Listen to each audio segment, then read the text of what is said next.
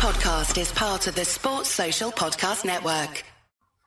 This is a View from the Bridge official podcast of the Belfast Giants for Kingdom of the Giants.com. It's the 1st of February. Pinch punch, first of the month, boys. Got you. First nice. of February, 2020. We do that in our house all the time. Does nobody else do that now? My missus gets so annoyed when I do, when I get her first. Brilliant. Anyway, must be a West Belfast thing. It must be. It's the uh, it's the first of February, 2022. Uh, my name's Patrick Smith.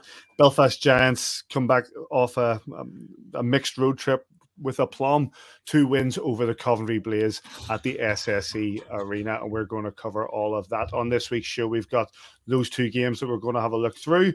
We've got interviews down at training that says pop down to have a word with a couple of lads. Tyler Beskorowany is our guest on the fan agenda. We have some news. We have the nominations for January's Player of the Month. And um, some team from South Wales are in town next weekend. We might have a passing discussion about that.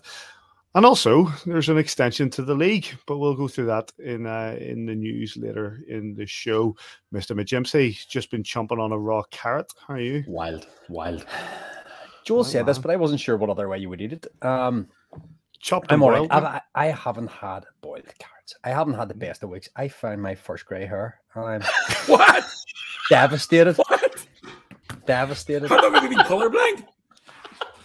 Ultimate spin zone here. Not on not on your head, on the floor. Somebody else's grey hair. Was it? it was definitely on my head. Once you start finding them elsewhere, it's time to call it a day. Did you, did you I know a man up in the house. I know. Listen, Davey. I know a man who knows where you can get a good dye job. I say a good dye job. He once turned up with jet black hair. Mm. Any guesses? Oh. Oh, I thought you were going to direct me towards 89 hairdos or whatever. No, well, I could do that, but no, I was, I was thinking about a man he got a really bad dye job and turned up to a gig once with um looked like he looked like Danny Zuko. he's he, he's embraced he, he turned tan.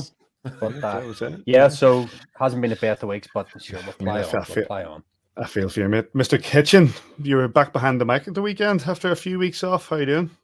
I'm all right. It was good crack. Um, obviously we're going to go and talk about the games, but uh, yeah, it was good fun. I mean, good. I thought good. Goody came on for the first time to join me. I thought he was really, really good. Yeah. Um, and uh, did he swear, uh, Did no, he, he didn't. No, no, he was all right. He was just he, he was almost as ooh as the Dundee Stars guys. Uh, uh br- brilliant, by the way. It wasn't. I'm not. I'm not taking a mickey because it, it give the level of enthusiasm and how much he actually, you know, was he was out on the ice as much as he was in the Coventry box. You know, but the ooh and the yeah, you Love know, that, that was brilliant. That. Loved it. Yeah, they really, really enjoyed it. And then Dicko and Sunday, I always really enjoyed doing the games uh, with Dicko. He's class. We've said it many times, mate. Great quality from Dicko is what yeah, you get yeah. there, and I really enjoyed that one. Really he hates it. He hates. I know. He just he wrong. doesn't think he's any good at all. Like you know, he's so wrong. he's wrong. I he's think excellent. he's the second best color man in the league. Like after Paul Eadie. the stony after, silence. After the grey guy in the corner. I Eadie, Paul Eadie, yeah. yeah, yeah. And uh, a man who has had a busy week up at Larne. How are you doing, Joel? Yeah, all good. Uh, transfer window closed last night. It was a bit of a stressful evening, but uh, we're, we're all good, and I'm, I'm ready to talk hockey with the boys. Best part of the week. That's it. Well, then let's get stuck into it, lads. Uh, it was two week, two home games against the Coventry Blaze at the weekend. Let's have a look at that first one. It was a well, like I say, the Giants came back with a bit of a plum and none less than the six-one victory for your Giants over the Coventry Blaze. the goals coming from Slater Doggett, Jordan Boucher, Mark Cooper was his first on 1857, JJ Piccinich short-handed, the second short-handed goal of the game. The first one was that Jordan Boucher goal, um, and then Cooper on 44 minutes, and Cooper again on 47 minutes on the power play made it six for the Giants. The only goal for the Coventry Blaze coming from Evan Bloodoff. Uh, in goal for the Belfast Giants, Tyler Beskorowany, 21 shots on, one goal against. And in goals for the uh, Coventry Blaze, CJ Motte only lasted 44 minutes, 28 shots against, five goals against. And then Jordan Headley came in for the last 15 minutes or so. It was uh, 10 shots on, one goal against. Your referees that night were Andy Dalton and David Good. That's a new one on me. David Good. Yeah, first time I've seen him. First time seen him certainly in Belfast. Um, Davy Jans came in. What I say? Jans came in six one and were dominant. Blaze, um, however, not great. I think it's probably fair to say. I know he got whipped out after 44 minutes. Without CJ Motte in that first period, you're looking at 16 1 here. This is CJ Motte had an incredible period. I think that from the instant Giants had something like 27 grade A chances in the first period alone, and bar a bit of execution. Uh, we were good at times, and bar a bit of execution, that game was dead. Well, the game was over after 20 minutes, but this this was all over by the shouting after 20 minutes. But you know, CJ Motte, I know he comes up with an absolutely wonderful save, but you're going to play the goals there, Paddy, and like, um, who got the first goal? Really, really nice goal because the Doggett. thing. Ah, It's just the, the, the, videos froze here and I, and it's threw me threw me a curveball here. Hang on one second. Yes, dog from pick from good. I can't remember the goal now. But anyway, that that um started off the I can't, I can't remember the goal. Paddy's we've done this again. You did, It's it, the did this last week. portion of the show He- where Paddy disappears and it all goes to We hell. need a sponsor because Paddy's computer just can't handle two things at once. So if you're out there and you've got a business, you could sponsor Paddy a decent MacBook Pro or something where he can actually load video at the same time. There he's back. Um, video too big, Paddy. It was too big. Yeah, I thought that this week. I couldn't uh, score too many goals. You know, That's it. exponentially bigger. Exponential. There's a word we haven't used for almost two years now. You know, that was that was trendy two years ago when COVID started. But look, as I say, CJ Motte, Simon will go on to talk about one particularly big save he makes. But like for CJ Motte, that game is over by the shout. And I want to come back. I'll let Sis go on because I want to come back about the Mark Cooper hat trick. Well, says do you, do you want go on? Says you want to talk about the game? Yeah, I mean, like, to be honest, I mean, there there- we we absolutely dominated. You'd mentioned it at the top of the the uh, intro there for Davey to come in. We once we got the second goal, I honestly didn't think we looked back at all. I thought we were really strong in all areas. I think we we're a wee bit disappointed to give up that goal. Um, you know, best goal again was wasn't overworked for it. And obviously, that's why I got to start the next day as well. But you know, when we when we're when we're moving our feet, there's not very many teams in this that can keep up with us. Um, and we were doing that on Saturday night. We just we were relentless. CJ Motte played really well. Um, and as Davey says, I think it probably could have been, you know, seven, eight, nine, ten. Um, uh, before you know, before he was getting anywhere near getting pulled. But he, don't forget, this is their second and two nights because they played Guildford the night before. Guildford took them to overtime, and then obviously went to a shootout as well. And that does play a big factor in this as well because you know they were going to three and three, and, and it's always tough uh, playing three and three, especially when you're traveling. Um, then I'm not making massive excuses for him. I listened to the interview from Danny Stewart after the game. He was he was livid with their their effort, their application, everything about it. He, he didn't see anything positive about it at all. But um, overall, we, we definitely deserve to win the game. There's that first goal coming up now, Davey. Again, now, yeah. just turning back into traffic. There's two guys within six feet of him, and neither of them gets a stick on him. You know, so when you've got that lack of effort um, from the Blaze players to a certain extent, but the, the big one that stood out for me was Bush's short-handed goal. If you watch the video, and it'll come up here in a second, hopefully, you know the the effort that Bush Bush has got the puck in our bottom corner Yeah. in our defensive zone. He lays the pass up the the Coops, who has a bit of pressure from on the from the backside, um, and he makes a really smart play. He knows he's not going to get the shot on goal, so he goes down below the goal line, swings it round, gets his head up, and then Bush, as I say, this this is this is the second goal again coming in, but turns around. Look at Bush. There's three guys trailing him, and that get third guy coming into the zone. Curran was the one closest to him when he passed the puck at the bottom end. So there's not many keep players can keep up with Bush, um, but you'd like to think they're going to make an effort. These guys are professionals, um, and as I say, Danny Stewart was not happy after that game, and rightly so because they just did not turn up for it. Um, and obviously, from the comments that he made on Saturday night, that made a bit of impact on the Sunday game because I thought on Sunday they came out to play very, very well. Yeah, we'll come we'll come back on the Sunday game. David, you want to talk about that Cooper hat trick? Well, it, it, it kind of starts, I think, from the next goal here. And a, a lot of underrated work done again. It's, he's been outstanding in January, but a lot of underrated work done in this whole goal two or three times by Ben Lake. Um, doesn't end up getting an assist on the goal, but if, if you watch some of the plays that he has to make, the one keeps the puck alive a couple of times, and then as it looks like it's going out of the zone, he breaks breaks it up again. They'll I think it's Doggett just to keep it in on the line. Um, and, and swings around, and then just that lovely pass across. There's Doggett taking it, and Cooper just busting for that back post. But we'll talk about that Cooper, and, and Simon talked about Coops um, staying behind. A lot of extra practice last week. Wasn't particularly happy with his game. Working on lots of things with Kiefer, and, and as I talked to Simon yesterday, Deco as well. Deco stayed after practice a few times this week just to let him have extra shooting. And you know, you gotta give the likes of Deco massive credit. Doesn't get an awful lot of ice time. You know, hasn't played a game this season. What is he? 10, 11 years with the club, 30 odd games. But he's there. he's there at training and he's there to give these guys extra time. So big assist on all three goals to uh, to, to Deco at the weekend. Mark Cooper's had a fabulous January and he's just going the right places. We talked about him through like mid-November, I would say onwards, maybe slightly earlier than that, where he started to be that go-to guy. He's the guy on all the power plays that's got his backside in the blue paint, and that kind of became his role. Bit of a breakout there for me at the weekend there with him getting a hat trick. Really, really lovely. See, and Goody on commentary saying, "Let's see those hats." Absolutely fantastic. And yes, a few of them rained down, but like two short-handed goals. First time it's happened since I think 2014. Says was I told you the guys sent it. Yeah, Keith and Keith and Lloyd, believe it or not, were the were the last two lovely, lovely play. And as you say, when he, they got to this position, you just know he shows shot, just pass across, and Pick does not miss those. Doesn't matter, you know, Beautiful. all day long, he's going to be scoring those. So, you know, from a Giants perspective, it was a fairly routine win. Two short-handed goals and a power play goal, Joel. Yeah, uh, this was uh, probably one of the main headlines of the weekend for me. Um, it was actually really nice to hear uh, Adam Keefe in, in post game on Sunday talk about just how you know he acknowledged that power play hasn't really been firing on all cylinders, and it's it's probably I would say uh, in what has been a fairly good season so far the, the main grumble of of the fan base that you know the power play was struggling for. Um, I've, I've grumbled about it on this very show. You know, we're, we're not only struggling for great chances in the power play, but we're struggling to establish ourselves in the zone and, and keep the puck consistently in there. Um, to to not only get the two shorties but also for Mark Cooper's hat trick goal to be on the power play as well. Um, and also, D- Dylan Eistad took a, a, tr- a, tripping call about five minutes into the second period. And that, honestly, the power play, five minutes into that second period, if you go back and watch it, it's one of the best power plays I've seen from the Giants that we haven't actually scored on. Um, so it looks to me like that special teams are, are beginning to, to develop. The power play is beginning to develop.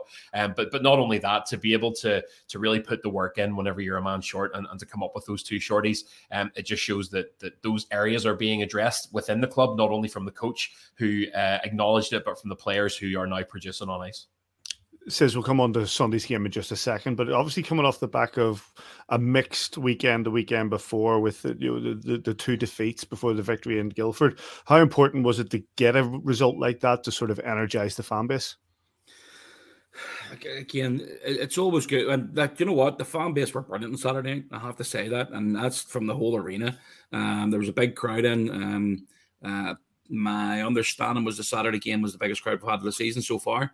Uh, it wouldn't have been with the two Christmas games, obviously the the, the well the three Christmas games uh, being cancelled, but uh, Saturdays was the biggest crowd we've had in, which is great um, because January's a tough month to to get people through, and obviously with it being pay weekend and maybe even you know people just getting out of the house and coming down, which hopefully they do this weekend for the Cardiff game as well. But it's it you know Paddy, but we just talk on on how good the team can be when we get going. You know, we, we win 13 games in a row, and there's a couple of fans grumbling about getting beat by Glasgow and Cardiff.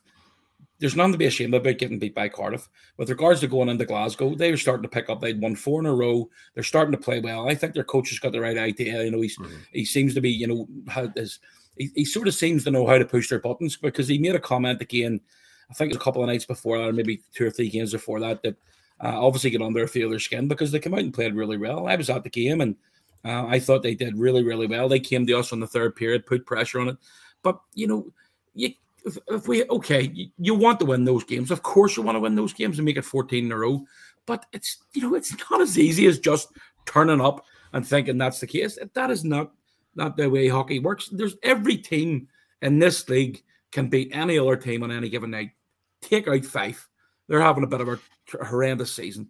Um, but, you know, the likelihood is, you know, we're going to go into so we've got Cardiff this weekend, obviously, and then next week we've got Coventry on the Wednesday, mm-hmm. we've got Dundee on the Friday, Dundee mm-hmm. away on the Saturday, and Fife away on the Sunday. So four games in five, five days, days. and you're going to have fans going about because do you know what? If we pick up eight points from that whole week of that that for those four games, that's probably the best week you're going to have all season but it's going to be very, very difficult because it's tough to go into Dundee. They beat Sheffield last week. Um, it's tough to go into Fife. We found that out a couple of weeks ago. If they turn up and they get their guys turning up, they can play. Um, and Shane Owen, we know Shane Owen's capable of putting out a, a good game against us as well. So three and three is tough at any time, mate. Three and three is tough. Four and five is even tougher. Mm-hmm. So, and there's a lot of travel. As I all they're, they're all away games. So, you know, traveling the car, our Coventry, then they're going straight up to Scotland. Um, you know, they'll get a day off in between the the Coventry and uh, first Dundee game but it's going to be absolutely tough. But again, that's at the back of Adam's mind. It's all about this weekend, and obviously the Cardiff Devils coming in on Friday. That's right. Paddy, sorry, who was it we spoke to recently? Was it on the show or was it maybe in a post game uh, where we were talking about the difference between obviously the, the league format here and the playoff format that, that most players would have found in North America and throughout Europe? And they had said on those kinds of road swings, whenever you're out in the road for three or maybe four in a week, that it's kind of almost like an unwritten rule in hockey that if you drop the last one, nobody's really that bothered because obviously the playoff format. It's just interesting, you know, uh, that it's the format of our season, meaning that four games in a week, every single one of them is a playoff game. And you wouldn't really get that I guess in any other league. No, I know. Let's um let's look at Sunday's game, boys. It was like with a six-one win for the Giants on the Saturday. We went to face the same people on the Sunday, and it was a it cost not just the Coventry Blaze but Joel Neal. It was a three 0 win for the Belfast Giants. The goals from the Giants coming from Soy, Piccinich, and Lake, and it was a shutout. So Coventry Blaze scored nothing. It was a 27 save shutout that cost Joel Neal money to the Rainmaker. Um, delighted, delighted, happy to do. It. How's that? How's that house coming? And uh, CJ Motte, thirty shots against, two goals against. And uh, as I scroll this, because I'm doing this a bit differently this week, referees that night were Pavel Halas and David Good. Um, says a lot, a very different Coventry Blaze team on the second night. Um, obviously, we didn't get the goals until you know what was it near the end of the uh, or sorry midway through the game on the power play, and it was an empty net goal at the end. But the the Coventry Blaze proved a much different opponent on Sunday than they did on Saturday. CJ Motte, yeah, he was absolutely brilliant. I mean, we, we showed the there was a couple of clips of it, and and that save he pulled off in the first period against Goody. Now I was speaking to Goody about this uh, after the game, and, and the I think it was lacking and give him um, you know, a bit of a hook from behind and sort of knocked him off balance, and he didn't get the shot. He couldn't get the puck elevated. But there's some of the saves that he pulled off um, on the first, especially the first and second period. Third, he was under a lot of pressure. We played really, really well. Um, but again, you knew you were going to get a response because of what the coach said the night before. You know, it, it, it I, I, thought Coventry played very, very well on Sunday. I thought the application from the majority of their players was was definitely there. I really like that guy Albert, um, Nathaniel Halbert. Um, really strong player, strong skating defenseman. Um, sorry about that, amateur error. Um, and uh, the uh, you know really strong skating defenseman controls their power play, plays a lot of minutes. not sure. I think he played about twenty six or twenty seven minutes on Sunday. Um, but you know, CJ Motte was probably the story of the game for them. Uh, he was he was fantastic. It's not very often the, the way goaltender gets um, man of the match, uh, but you know, it's it's he he definitely stood up, and I probably want that one back against Piccinich, and and I know Davey's going to come back and talk about that later. But uh, you know, the way we played and our game management on Sunday was was a lot uh, you know, to be desired. Sorry, not to be a lot to be desired. It was definitely a, it was definitely to be desired. I thought we we we we controlled the game. Yes, they had opportunities. I think they had the post maybe three times, definitely two, possibly three. Um, but you know, once we got the first goal, you could see a little bit bit of deflation. But it's important to get the second one. And the second one was was vital for us. Um, coming out with that one there from Piccinich and the face-off play. But I know Davey, I don't want to steal Davey's thunder here because he hmm. loves the set plays they got. But um, you know, once we got the the uh, the second goal, I, I, I, didn't. I don't think we're going to look back. And as I say, Davey uh, will want to come in and talk about that second goal for sure. I'll come to I'll come to Davey in a second. Joel, you Sam's absolutely right. Coming in with that first goal in the second period, that sort of started to change the game in the Giants' favor. Yeah, hundred percent right. From from sort of, uh, I had to tune into. I had the pleasure of tuning into Giants TV and, and says on, uh, on on Saturday for the first game. I was in the arena on Sunday, but the, the difference that I could see, uh, uh in addition to Motte being fantastic, I think that they had set them up for that sort of. Or Danny Stewart had set them up for that kind of classic road game. You know, there were there were points in that game where you were looking back at the at the Blaze blue line, and there's uh, nearly enough all, five of their men just kind of hovering along it.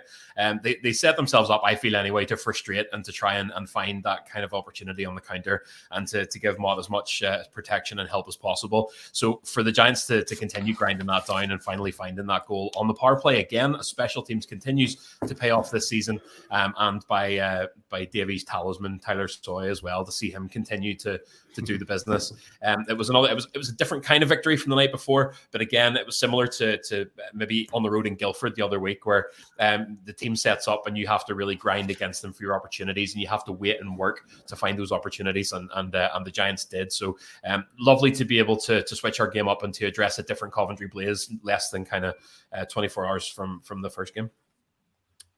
Davey, you obviously you know says his uh, teed you up on the discussion of the Piccinich goal, but before we come Sorry, to that, your, your your your take on the uh, your take on the game. Yeah, I think Adam said uh, the coach said after after the game, you know, we played a little bit more run and gun, and and that obviously affects the energy levels in the game. Coventry Blaze came out a lot stronger, and, and just giving Matt that 15 minutes off maybe on the Saturday night, the rest rather than run him the 16 minutes into a three and three, as Simon had said earlier there you know, just give him a little bit of extra spark, especially in that first period, because we did come hard enough. They boxed aside a wee bit more. We, you know, I think on the Saturday night with 60, nearly 70 shots on off, and, and on the Sunday, I think it's down in the 40s.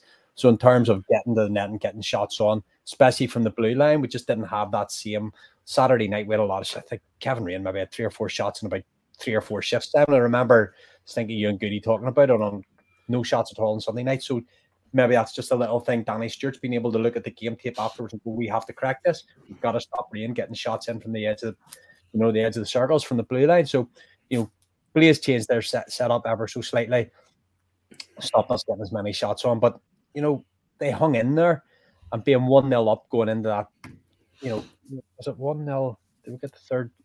I we got the last two goals in the third period. One, the first goal in the middle period. So it was 1 0 in the second. And, and I think maybe Dicko mentioned it as well, a bit like Blaze the other week where we mentioned the podcast. You let these teams hang around, one chance, one goal in these games, and all of a sudden the whole dynamic of the games change. So, in terms of that, getting that second goal, says just mentioned it, crucial. That was massive for us getting that second, and then you fill the empty net, makes the scoreline a bit more lopsided. CJ Motte, outstanding. Some of the saves again. I thought he was great on Saturday night. Certainly, first twenty minutes Sunday exceptional, well deserved man of the match. And at, at our own end, another shutout for Besco. I think that's seven. Many, many nights. That's seven, mate. Yep. seven times, seven times ten quid for for the Rain Razor. Um, but you know, I think over the course of January, and we'll come to player of the month later on, eleven goals conceded across the course of a month by Besco, and he's That's played ridiculous. the last year. I think he played all but one game. Um, Jackson played the one game when Glasgow. Is that right? Yeah, yes. I, I, don't think I don't think he played any other games. I think Besco played the rest of them. Uh, and Bar, Bar dropping the, the, the, game in Cardiff last week, where you've got a short-handed goal against, a power play goal against, and a goal he could do nothing with, and a, and a netter when he wasn't even on the ice. You know, he's been almost perfect this month. He's he's he's such a calming influence at the back end there. Simon could wax vertical about him all day, season and practice and all. He gives us a chance to win every single night, and that's all you can ask for from your goaltender. Oh, before I come back to you on the uh, on the goal, you you want to chat about the pick goal? Hmm. Quick right round the table. Two, there were two penalty shot shouts. Maybe uh, that one was you know in the in was it the first period when um, on the a big hook on Goodwin, and then uh, down the other end there was another shot where I know Jordan Boucher was giving a giving a Dixie to the to the referee to say you know it was. It was, it was on hooky. It was, yeah. The um, well, it says you said no on the commentary. You weren't, and I think uh, Dicko was the same saying that once if you get the shot away at some sort, then that goes against you. Is that the mirror, Joel? The do you says to start? Yeah, I mean, again, the, the hooky one. Sorry, the the the goody one. First of all, again, he gets the shot. And it was a decent. It gets a shot on target. That's that's the big thing about it. If it's not a shot on target, then I think there's a better chance of getting the penalty shot. However, um, you know, we were I think we were two 0 up at that point um, and maybe get refs look at it the game a wee bit differently than what they would do if it's a nil nil or whatever it is. But you know, again, I'm yes, you're disappointed not to get the penalty shot. I know good he was for sure. I spoke to him after uh, afterwards, and, and he wasn't happy about it. But it's all about the save from from CJ Motte, and that yeah. for me, I thought it was absolutely sensational. Yeah. Um, but the one at the other end, Same thing. And Hookie disagrees with it because I had a chat with him about this. He thinks he had control of the puck coming across the blue line um, and going into the zone. I don't think he did. Um, I thought that he he tried to get it in front of him, and, and again, he, he got the shot off. Uh, but for me, if it was any of the two of them, I think the Goody one was a better chance of getting the penalty shot. But the second one, I didn't think so at the time, and I still don't think so. Joe? Yeah, I think this one comes down to to the rule book, really, doesn't it? You know, uh, there was a bit of confusion in the arena. Um, I, I, even had a chat with with Bush after post game, uh, and even he was unsure of, of the status of those, especially the kind of the, the goody one. Um, and it seems to come down to whether or not they they actually got the shot away. Um, since then, I've had a, a, a few kind of DMs and chats with, with other people who were at the game, and, and they've been firing kind of video clips back and forward of, of other penalties that were similar that ended up being a penalty shot. So I, I don't honest my honest answer is I don't know by the book. Um, you know uh, what what constitutes or, or, how much of it is open for interpretation. Um, because to me, if if the, the the chance on goal is inhibited, even if you do get a shot away that maybe wouldn't have been the finish that you would have gone for had you not been inhibited, then it would still be a penalty shot to me. But um, I guess I'm not the person to ask. I'm not the book smart one in this room. David. that's, that's actually saying I am introducing the book smart one in this um, look, nearly nearly every call that any referee makes is going to be down open to interpretation. So you know, in terms of those, both of them seen both of them given in similar circumstances. We've obviously seen both of them wiped out in similar circumstances. To me, there usually needs to be a little bit of error between uh, player, forward, and defenseman, whether it be a hook slash whatever to take him down to stop them. Getting the shot away isn't necessarily anything to do with it, but it, it has to be a clear breakaway, if you like, and for it to be a breakaway, player can't be able to get round the side of a player. He has to be taking him down from behind. If if you like, if he's coming in from the side at all, you're not getting the penalty shot. You're just getting the uh, the two minute minor. So I've seen them given, I've seen them not given. So I'm not too bent out of shape about either of them. Yeah, we still won. the uh, the five minute penalty for Borden then up for interpretation, Davy. Um, Kevin, yeah, I think Kevin, I, I think in the last minute of the game. I think the referee's got it wrong in terms of calling a five minute major. I think at best or at worst, whatever way you want to look at it, I think it's. I actually think Kevin Raine does all he can. You, you I think it was Luke's um, Dops um, video last week talks about the player has to hit the core, and if you look at the video, Kevin Raine does everything he can to get on terms with the player and hits him here. Doesn't hit him in the numbers. You can clearly see Rayner's red sleeve through. So the, the Blazes my arms here, Rayner's sleeves through, and he's hitting the core. Borden maybe because of the distance from the board, bigger body, smaller body, he's projected him into the boards. But that's it. Two minute minor for Borden, absolute maximum for me. Any disagreement from you two gents? No, no, no way. Definitely bigger, stronger, um, better positioning as well. Marsh wasn't. I think it was Marsh, wasn't it? I think it was Marsh. He put himself in a vulner, vulnerable position um, but same thing, any coach would be giving him a rollick, and if he doesn't finish that hit, um, and that's one thing that you know Davies Davies talked on when he's doing his stats for for everybody. You know, it's all about the boys finishing their hits, and and Hookie and Rainer have got a real competition going on here. Davey, I'll give you more information about the numbers, but it's um you know they're they're even in the locker room when they've got that up on the wall about the hit parade. Uh, you know, they're Hookie. I, I think Hookie is just in front I haven't looked at this week's stats yet. Oh, well, there you go. David, level, level, okay. level. Raine ahead in alphabetical order. All right, well, let's go back to you, David. Raine ahead of Hook. Let's uh, let, let, let's have a look at this JJ Piccinich goal. I know you you want to have a quick chat about it. It's really one for the um really one for the ones on YouTube. You'll get a, a lot out of this, but uh let's let's run it here and uh you, you take us through it. Yeah, we're going to do our Jimmy Carragher, Jim, Gary Neville here um, from from Sky Sports to do a bit of um, big screen. But this this whole play starts obviously like every play starts from the face off, and you can see Scott Conway coming across in front of Besco here, and he's already sort of scanning the ice and, uh, and identifying where the Blaze players are. And here he's identified the Blaze players are are crashed this side. Eyes on Picnic, and the two of them are call it telepathy, call it chemistry, whatever. They're all obviously this is a set play. They have to be working this. You practice these things, you practice all the time, and you're on the same wavelength as each other. And uh, the whole time this this setup is happening, Conway never takes his eyes off pick. And whenever you go, whenever it rolls on here, which hopefully will soon, there you go. And uh, as if by magic. And when Vit, as soon as V, as soon as Vitas drops the biscuit here, picks away to the races, and there, and I mean, as soon as that is puck is out of his hand, it's game on. You can move.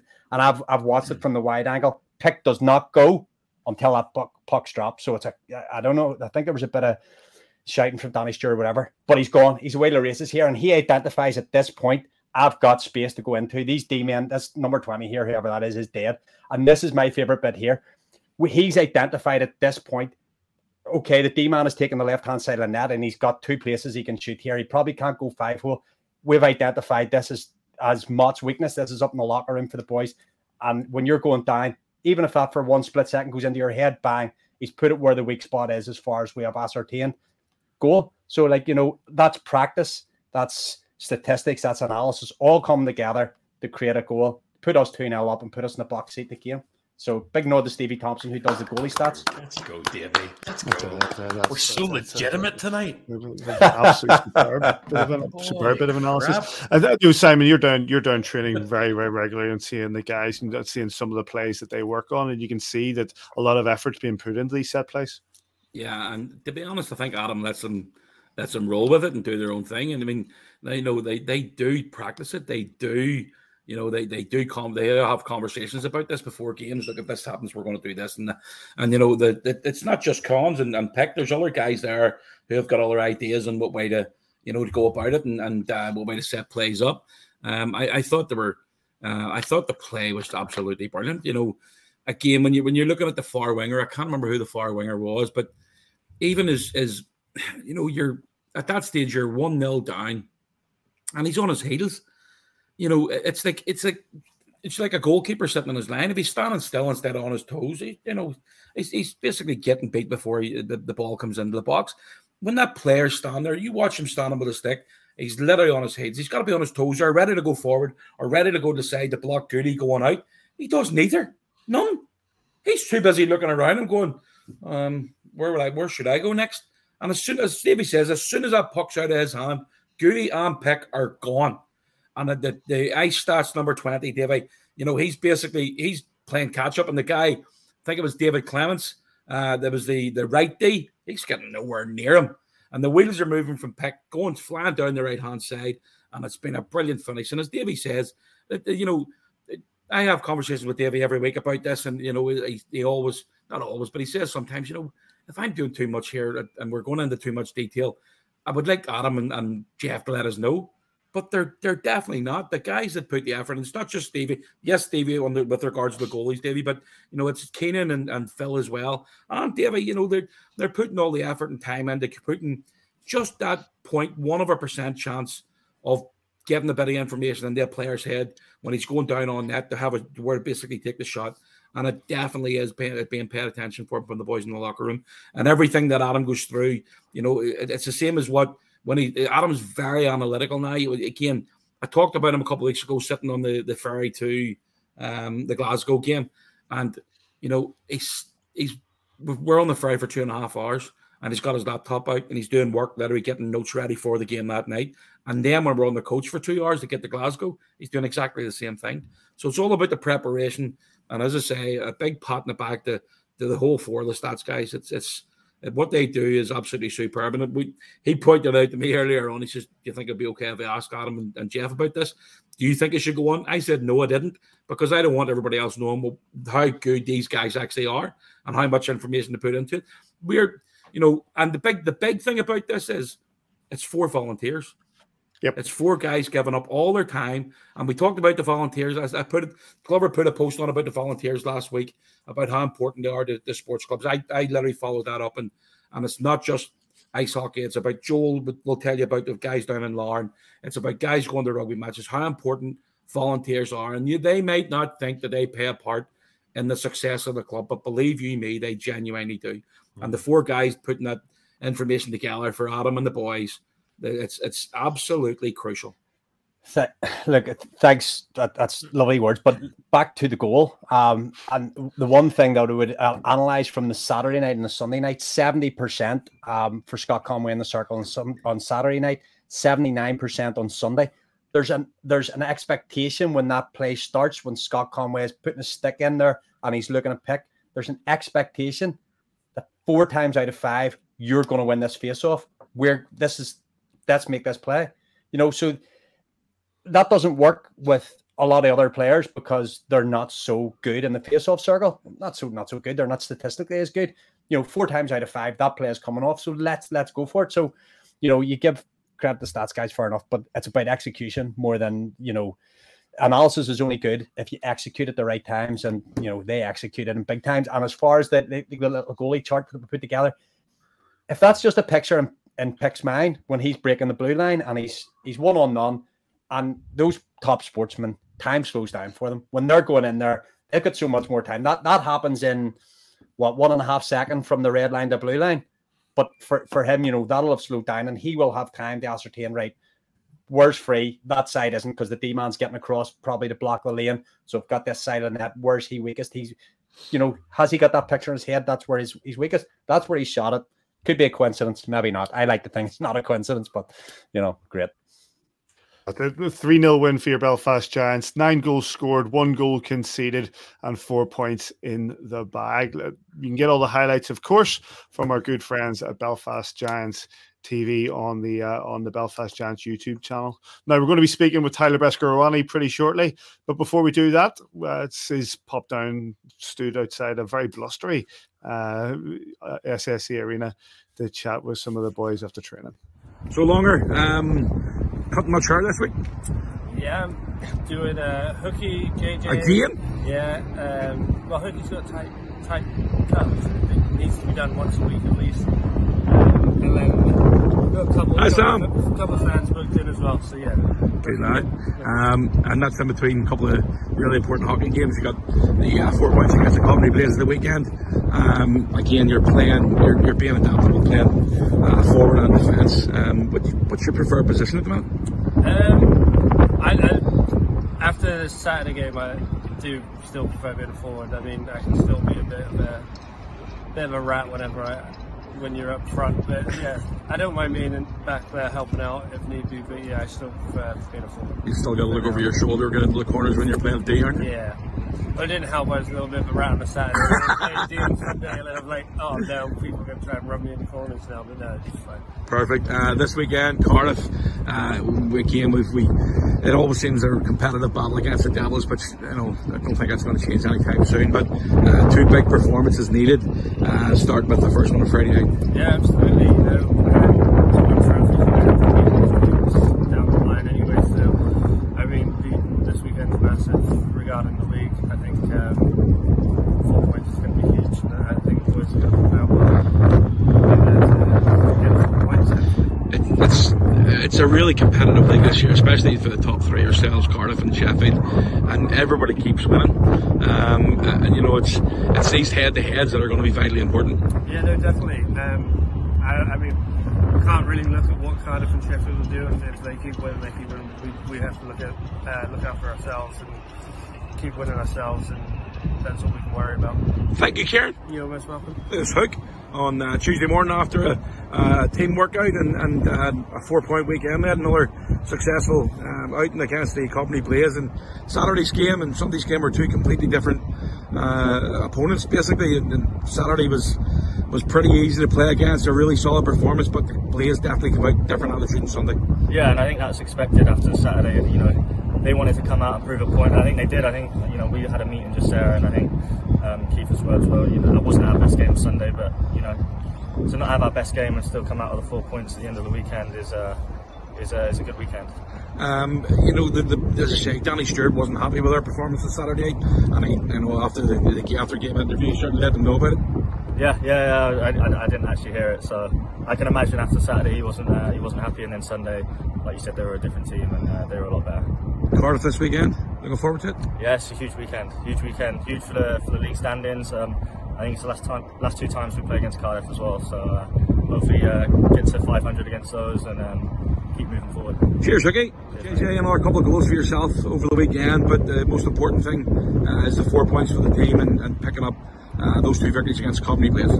Yeah, it's huge. Um, the league's obviously uh, getting a little bit tighter, so um, we have another big weekend versus Cardiff here, and uh, it's going to be really important points the Saturday performance with a six-one victory over the Blaze was was some really good goals. A big performance from Mark Cooper picking up a hat trick, but uh, leading into Sunday, it was a little bit tighter. Obviously, the Blaze come out with a different attitude, and after getting a bit of a rollicking uh, from their coach on Saturday night. Yeah, and I thought we kind of came out a little bit slow on Sunday as well. So um, you know, definitely things we'll look over, and um, you know, not really be able to afford uh, that many mistakes with Cardiff. So looking to clean it up. Anybody watching on YouTube, the uh, the camera is being held by me. It's not a standstill camera. The wind's blowing pretty hard here in Belfast. It does look tropical, but it's not. Um, the you, Cardiff Devils this weekend. Uh, we've had some real battles against them this year so far. Um, not some even just two weeks ago. We, we beat them here one 0 and then went back to Cardiff the following week and, and uh, they come out on top. But it's two big games and two big performances needed. Yeah, for sure. And um, I think you know we've. Uh, all the games we played versus them, you know, the home ice has been defended. So uh, we have two of them here at home, and um, we're definitely looking to defend our ice. Come on, JJ. Thank you. Thank you.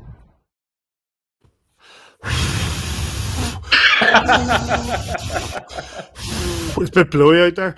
It was puffed out off that, man. a, a, a, blustery SSE, but thanks very much to Longer Hooky. Clutch performance says well done. Ah, it is what it is. The um, I was going to say I got blown away, but who's going to believe that? I don't think that's going to happen. uh, right, let's move on, gents, to the fan agenda brought to you by our good friends at Belfast Giants TV, and we're joined this week by a man who got another shutout cost, another shutout at the weekend, which downgraded Danielle Neal's birthday present this year by another ten pounds. it's uh, please welcome Tyler Besker How are you doing, mate? Turn your phone sorry, sideways. Sorry, Joel. I can't even look at him. it's, it's, not Joel. You have to apologize. Hello, my friend. Danielle. and it's and it's and it's it's not even Joel. There's there's another. I think there's another two people on for a tenner as well. So it's listen. Like, every show is thirty quid. It's great. I'm a Larne man, right? I'm tight. I did my homework whenever this came up. I was like, right, let's look back at the championship season. How many goose eggs did Besco get that whole season? And it was eight. It was eight the entire season. We're sitting mm-hmm. here mid January and you're already on seven. Come on, man. I've got a cat to feed. You're killing me. Half, halfway through the season. I got, I gotta, Carruth is right there. I got to keep going here. Keep it up, mate. I'm obviously joking. What was your assessment of the weekend then, Besco? Uh, I thought it was a great weekend. Um, you know, I think we dominated Saturday. Was it Saturday? we play Friday, Saturday, Saturday, Sunday? Saturday, Sunday. Anyway, yeah, the first game we played Coventry, I thought we dominated them. Uh, you know, I think we took their will away early, and then uh, obviously they came back with a little bit of revenge on Sunday, and uh, you know, showed that they were the team that we thought they were on on Saturday, and so. Uh, you know, we may have let off the gas a little bit and, and gave them an opportunity to stay in the game a little too long. And um, it was a little bit of a, t- a tighter game than we uh, we wanted it to be. A bit of an iffy road swing last weekend. Obviously, the guys trying to, to get back into the swing of things, and uh, definitely did that, especially with that six-one win on Saturday. Yeah, no, for sure. Um, I think we exploded there. It's uh, we we uh, lacking a bit of scoring lately, and so I think uh, I think that six-one game uh, really gave the guys a bit of confidence, and and uh, you know being able to put the puck in that six times definitely helps we've got obviously Cardiff coming up this weekend, Besco, and the four games we've had them so far have been Besco v Carruth. There's been nothing between the goaltenders. Mac Carruth, I think, is the man of match in the four games. And I've been at the three games in Cardiff, and I think I said last week in the show, seven of the nine periods we've probably, you know, carried the game and, and probably deserved a lot more. How important is it this weekend to sort of split the season with the Devils? Yeah, it's very important. I think uh, looking for looking ahead of the season at the beginning of the year, uh, our our goal is to you know split these these series against the Cardiffs and and uh, you know Sheffields if if not go a game above 500 and and so uh, for us to be able to do that obviously we have to split this weekend and it's not going to be an easy task by any means. Uh, you know every game so far has been a close one and uh, they, they probably feel like they got robbed a little bit the last time they were here. And so uh, you know they're going to come guns blazing Hi, right. hi. Sorry, sorry, sorry. Says hi. When you look back at the three games we've played in Cardiff, you know, a bounce here or there, they can feel a bit aggrieved about not coming away with something from Belfast. But surely we we should feel equally aggrieved. Probably the first two games more so than, than last weekend, or the weekend before last. Yeah, uh, I, I, feel like we we deserved the two wins the first two games that we played there. Uh, you know, we we outplayed them. We I felt like we dominated them for you know 55 minutes of, of both of those games, and so uh, to come out with no points in Cardiff is is tough. But uh, you know, that's that's just kind of the way it works, and you know they they probably feel the same way about coming to us, and so we we have to make sure that we we really close the door on them and and not give them a chance to to feel like they they deserve the two points and and really close it off. Besko, how much um, did the backside of uh, that guy in front of you when that goal was disallowed actually make contact? it it did. Um, no, you know what? It, it's a tough call. I got, I was I talked to uh, I talked to Daltz afterwards as well, and he he kind of said, you know, uh, I gotten shit for that one from the league, this and that. But we'll bleep that I, out, Mip. That's okay. Now we won't. uh, but no, it, that's Dalton though. So I mean, it's not me. That's not coming from me. Right? yeah, that's fair. That's fair. It's a proxy. It's, a, it's a quote. It's a quote. that's right. That's right. But no, it's you know, it's one of those one of those plays where I've had you know I've had more contact than that, and and there's been goals that have been allowed, and I've had less contact, and, and goals have been disallowed, and so you know it's it's definitely a, a tough place to be in, a tough call to make as a ref, and uh, you know I'm I'm glad I'm not the one who has to make it, but. Uh, you know, if if the puck hadn't gone in, you know, through through my arm on the blocker side where he had made contact with, you know, pulling my stick across along with my arm, I probably wouldn't have made as big of a deal of it, but uh, just the fact that that's where the puck went in, you know, it, I felt like I didn't have a chance to make that save, and I, I also felt like I was in the crease, and and you know I wasn't out of the crease at all. I just want to touch on your assistant coach role um, and how you're finding it. Obviously, combining that with with um, with your child minding duties, uh, with your um, your goaltending duties, and everything else that you're doing as well. I mean, uh, there's a lot to take on, and I know that Adam would give you a wee bit of responsibility in a practice there not so long ago as well. Yeah, I've uh, you know I, I kind of have well given my say on stuff with practice and and uh, what I see in games and stuff, and uh, he's starting to give me a little more responsibility now. You know, we've we've chatted, and I've told him that you know this is something that I I'm going to consider in the future, and so. Uh, you know, he's starting to give me a little bit more responsibilities. For example, I'm, I'm doing, you know, face offs this weekend with Cardiff. And so, uh, cutting video on that, and, and just to get a feel for it, and, and uh, you know, be able to to to if I ever do decide to go into coaching, be confident that I you know I, I can step into a, role like that and, and you know know what I'm doing at that time, right? So um, it, it's it has been a little slow to begin the year. Um, you know, obviously stopping the puck is is my my primary job, right? And so uh, I, I would probably say that I got off to a slow start and and kind of worked my way up around November, December a little better. And so, um, you know, he gave me the time to really get into get into a groove. And now I think that I'm I'm rolling a little more here. He's he's com- more comfortable giving me a bit more responsibility. Uh, if anybody has had the privilege of standing beside Besko, you may notice that he's a big, tall boy. Uh, uh, probably the tallest goalie that, that I've met, definitely in, in the elite league, or, or, close to it anyway. Um, do, uh, throughout your career, Besko, have you seen that as as an advantage? Obviously, you know you're, you're you've got that body in terms of shutting off areas in the goal, but also is it a disadvantage in that you obviously got to work harder in terms of getting up and getting down and leg movement and whatever else, just because those things are longer than most goalies in, in the league. Like, how do you, how do you view that? Um, and and as a sort of side question to that, what does the sort of mobility regimen of a goaltender look like? You must have to do so much work in order to to keep all of those joints flexible and healthy? Yeah, um, a lot of stretching. Obviously, I'll start with the second part, but yeah, a lot of a lot of stretching. Uh, you know, obviously the, the the hips and knees and, and joints and whatnot take a bit of a beating, and so uh, you know you got to do the little things and and really taking care of the body. Like I take uh, glucosamine pills, you know, just to to take care of the joints and stuff, and so um, Don't start with MC. Me too. but but uh, no, I've I've actually found that uh, there's and I'm there might be a science to it or not, but I feel like there's there's a, a happy medium in goaltending where there is such thing as being too tall.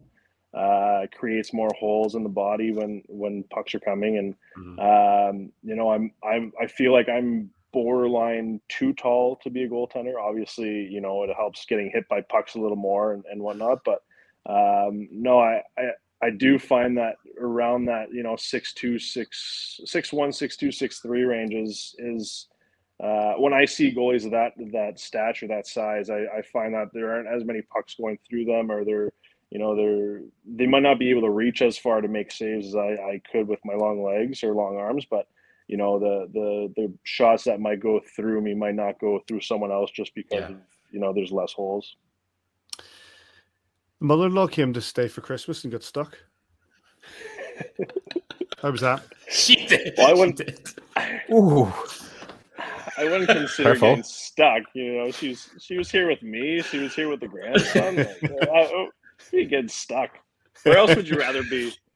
she uh, she also took in Larne Glentoran at the Oval, which was our real uh, education for her.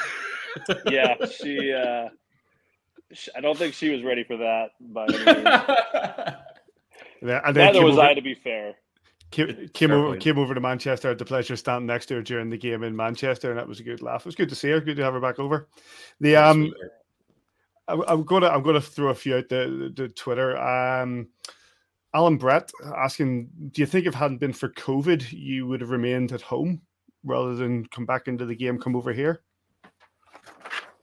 Uh, probably not. Probably the opposite, if anything. Um, I probably would have gone back to play hockey last year as opposed to to shut her down for a couple of months and um, you know become a car salesman. yeah. But that, uh, no, yeah. Was there just I, real disruption like yeah, I feel like there'd be there would have been a little few a little more jobs, a little more comfortability leaving again and, and coming overseas or whatever it may have been. Um, but yeah, no, it's probably the opposite thing. Uh, Mick DeVetti, um, does the tandem between you and Wyss have you guys more competitive as to who's going to get the ice time? Um, not necessarily. I think we push each other. Uh, you know, Wyss has been playing pro hockey long enough now where uh, you know, he's he helps me out as much as I I try to help him out. I think, right? So um, it, it's a little different not having a goalie coach here and, and stuff, and so uh, we we kind of try to help each other along with Dicko. I mean, we we try to help him out as much as we can, you know, uh, where where we can, but sometimes Dicko doesn't let too many people in, so it's a little tougher. But no, I, the the relationship between me and me and Wyss is great. Um, as as far as ice time, I mean, it's it's kind of out of our control. It's you know, it's it's Kiefer's call, and so, but he, I think he sees and well, he yeah he he obviously sees it and, and whatnot, and you know, talks to us and, and tough when when a guy's on a roll, I guess, right. Paddy, from, uh, can I, what, sorry, just can I can I jump in there just to, to, to, come back on the Dicko? We talked about Dicko a little bit earlier in the show there about um, you know Coop scored a hat trick last weekend and a little bit of an assist at Dicko for staying on the ice extra time with him to just to let him fire shots at him. And you can't talk about Dicko, and nobody can talk about Dicko without the biggest smile coming across their face. And you know, 11, 11 plus years at the club now, maybe 30, 40 games but that guy is a, as much a servant as anyone that has those those banners hung on, on the bridge. Absolutely, uh, he's he's a huge key to this team. Uh, whether it's staying on the ice late with guys, I, I think today he hopped on the ice with uh, with Cal, and I think that was it. So there's only two uh, of them. He, only two of them. Yeah, he he noticed, but he was doing his workout, and he asked if anybody was going on the ice, and I don't think he was ready to go out. And then Cal said he was going on, so he said, "Okay, I'm, I'm ready to go." So he threw on the gear and went out. But you know, I think that's just the type of guy he is. He just loves getting hit by pucks and and getting mad at himself. I think so. It's uh, it, no, he's he's a great guy to have, especially in the room. You know, a great glue guy uh, if ever you're looking to have a little fun, you know, you can always go to Dicko. So, Besco, I want to touch on me, Austin, um, and you're obviously the way things are going as a dad and playing hockey now. And I know, obviously, you've got him here, and you you you, you love spending the time with him. Um, and it's um, you, know what, I, I'm sure Patty and Davey, with the, the girls that they have, you know, they they would like to spend more. Well, Davey's there all day long, like, but and Paddy's out working all day long. But it's I don't want to say you don't do anything, Davey, but um, spend all day doing like stats. Being, what's it like being a hockey playing dad, um, and obviously having them around for uh, because again you've been away um, you know, playing overseas when when Sarah hasn't been with you, um, and that must be tough for you as well. It's it's definitely different. It's a different feel to the you know to the season and to the hockey. Um, you know the game itself. Just you know finishing up and, and realizing that there's there are bigger things in life than than hockey. Obviously, I'm not I'm not you know saying that hockey is not big. It's it's a massive part of my life, but you know you win or lose, you're you're always able to come home and, and play with your my son and him having a big smile on his face and not realizing what's going on in the world, right? So, uh, yeah, I think it just it, it opens up the the you know my perspective on, I guess, life a little more and, and realizing that there there are bigger things in life. And is he going to be a player or is he going to be a hockey as a goalie? Sorry. Uh, I don't know. He, you know what? He's, he's I've, I've seen him uh, hitting that hitting those wee golf balls about in the house, like, and you know, I think he's going to be sure. more of a He's- player. he's definitely going to be a golfer, but he's uh, he's not a fan of the mask, believe it or not. Not yet, not yet. Every time I think he came down to the the boards there during warmups last game, and I went to say hi to him, and he was not a fan. So, um, yeah, I don't know. I guess I guess probably a player right now if I were if I were to a betting man, which I am. So, uh, I am going to go ahead and say he's going to be a player. And just to finish up, when we were when I was growing picking Jasmine up one night after you guys were um you were uh when Lynn was over as well. Um when Austin was hitting with his the, the golf balls about, are you trying to get him to become a righty or a lefty? Definitely a righty. I think it's uh, that's a stat that I think it's easier to make it as a righty, but uh, I, yeah, right now it's not looking good. I think he's going to be a lefty. Uh, I think, boys, it's time to address the elephant uh, on Twitter this season. I don't know if you've noticed, but uh, Aaron, uh, let's call him Aaron K, formerly of this parish, and uh, and our good friend Jacko Gaz as well, have taken to uh, testing the hockey gods pretty much every game night. Um, Aaron's question is: Does someone saying "shutout" immediately cause you to concede a goal, especially if it's Jacko? Uh, what, where do you stand on hockey superstitions, Besco? Where do you stand on? I, I can't bring myself to say the S word on a game day. Um, is it something that, that you sort of grew up with and, and just adopt, or, or where do you stand on that? Yeah, I'm not. I wouldn't say I'm superstitious. I'm more a little stitious. But, uh, no. I, you know Good line. that that kind of stuff doesn't really bother me. You know, it's I know people joke around about it, but I uh, I, I may have thought about it a little more. But um, there was actually a game in, in when I was in the East Coast my first year. I was playing against an old teammate, and I was skating by the bench. I had a shutout going at the time, and I was skating by the bench, and he was just kept yelling, "Shut out, shut out, shut out, shut out!" I was just skating back to the net, and so I ended up getting a shutout that game. And ever since then, I kind of stopped stopped believing in the whole the, the not saying the shutout word on on a game day. Which means Aaron and Jacko are now green light for the rest of the season, and everybody's Green light, at her. tortured on Twitter. Uh, as, Yeah. as a sort of a semi follow up to that, uh, it's something that I, I touched on uh, in, a, in a previous show recently. Um, just the, the, the manner in which you play the game. You know, you, you're obviously someone who works extremely hard, uh, and and you know, for my money, the best goalie in the league. But the, there's the, the thing that sets you apart is just how.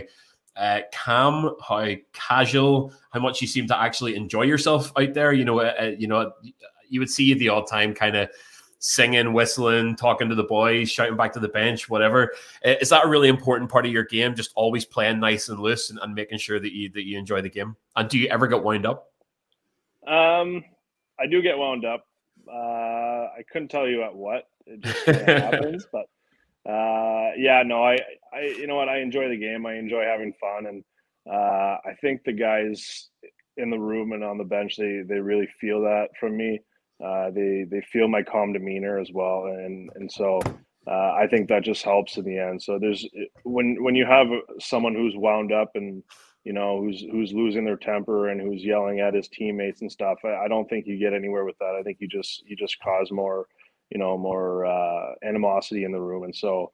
Uh, just I think just being cool, calm, and collected, and, and just having fun with it. I think it, it gives the rest of the team a little bit more of a, a calming demeanor. Something that, that uh, Adam Keefe actually touched on. Oh, there's your babysitter. Look, for those watching on YouTube, hi Jazz. Uh, something that Adam touched on recently as well, you know, just in, in, terms of kind of his development as a coach and, and how he's learned that, that keeping that cool head on the bench means that it disseminates through the bench and through the boys as well. So it's, it's probably the same sort of ethos. Um, as we await Paddy's return, he's off uh, experiencing the technical glitch. I'll, I'll, grab a couple more off Twitter if you don't mind, gents. Um, Tommy Brown, uh, do you have a favorite Timbit? Oh, it's a great question. Now we're getting to the real stuff. Favorite Timbit? Oof. Um, Commit here now. Don't sit on the fence. That, you know what? I don't know if they have them here, but the little honey cruller ones are really good. I don't uh, no, don't have them. Uh, um, do, you remember, um, do you remember our visit to Tim Hortons at Christmas, Simon, where the boy nearly got pulled through the window? He did. He get pulled through the window. He was an ignorant prick. Paddy, it went south. You went away and it went south. I'm not even joking. I'm not even. I'm not even joking, Joel.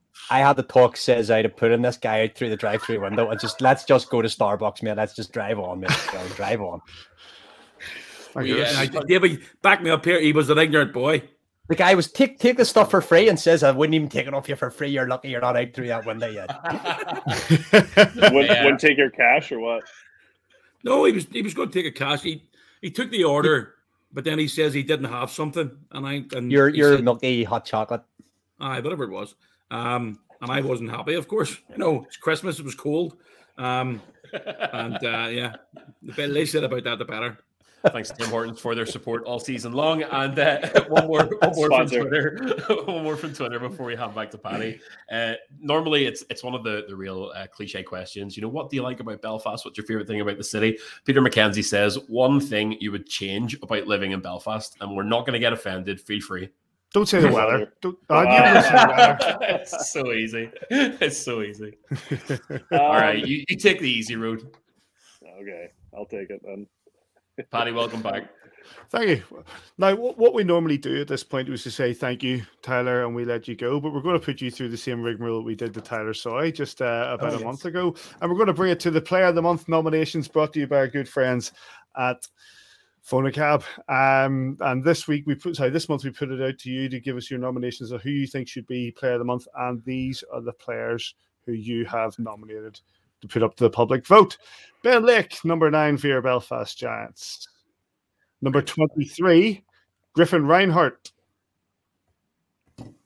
Number 26, Mark Cooper. Guess who the next one is? Guess. number 34, Tyler Beskorowany. Uh, I'll start with you, David. Who's your who is your uh, who's your choice? Oh, Paddy, this this is an incredibly. I'm just doing a wee sum here too. Divided into four, ten, live stats. Live stats are happening. Ninety-five point six seven.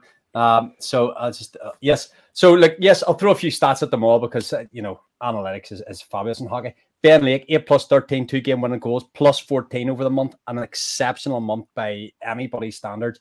Coops, um, 5 plus 12, 17 points, plus 8. Again, defensively, really, really shined. Griffin Reinhart, nine, one plus eight, plus 13 on the back end. And then you come on the best goal, obviously.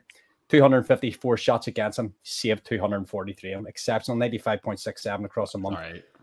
Couple of shutouts, just like you could you could literally put those four names in a hat and pull one out, and every single one of them would be, you know, a worthy recipient of a player of the month award. It's a really, really tough, tough, tough call. Don't know, Paddy. I'm going to have to think about it. He didn't answer. I was going to leave it to you. I was going to leave it to you. he didn't answer his question. Yeah. Okay, he's right. He's right. Just say Tyler Beskorowany and we'll move on to says. I've, I've give you I've give you the numbers. I'll come back at the end with my my no, my, my campaign managers. Who is it? You, you answer your question. Who's my player of the month? He's about to pull you out through that window. It's well, it's you know, it's one of those. Says um, Get off the fence. Well, well, Tyler Beskorowany, you know, um, forwards, you know, goalies, goalies win championships. Forwards decide by how much, you know. So the great, the great me, thing about this, David, is the quiet of the of the polling booth. You can say whatever you want, but you know, whatever you click is what you click. well, look, I, have got a one hundred percent record, Simon. You still owe me a bagel from last month, so uh, you know, you'll get your bagel, hit you in the back of the head, but anymore your lip. Aye, aye, aye, down. Simon Kitchen, who who who are you voting for? Griffin Reinhart. Oh, I think he's been absolutely brilliant this month. It was one, one and nine, Davey, you said? One plus eight, but plus 13 as well, you know. So biggest biggest right. part of that four minutes and penalties all season long. And he plays Ridiculous. 26, 27 minutes. Yeah, loads big It's minutes, loads big Absolutely minutes, ridiculous how good he is. Um, and I think he's been absolutely. Again, Davey touched on Besco's had a brilliant month. Uh, Coops has had a brilliant month, and as has Laker. And you know what? There's probably another couple of guys there you could have threw into the pot as well. Oh, Cons, But- Cons has had another. Cons again, but I, you know, strong month. Griff as a as a defenseman, I think Griff's been absolutely outstanding. Joe. I said it last month, Paddy. If you think I'm going to sit here and say and, and say Tyler Beskorowany just because he's on the show, because he's looking me in the whites of my eyes, if you think I'm going to do that, you'd be absolutely correct. Tyler Beskorowany for my player of the month. The problem with Besco is that the standard is so high so consistently. Not to blow smoke on the man, but this, the standard is always so high that you're always going to be there or thereabouts for a player of the month shout, which actually means that you then may miss out because people go, ah, Al Besco's good anyway. It's not fair. I'm- I'm I asked him my that question last month when he said about who was it? you you you did you tell me who you voted for last month?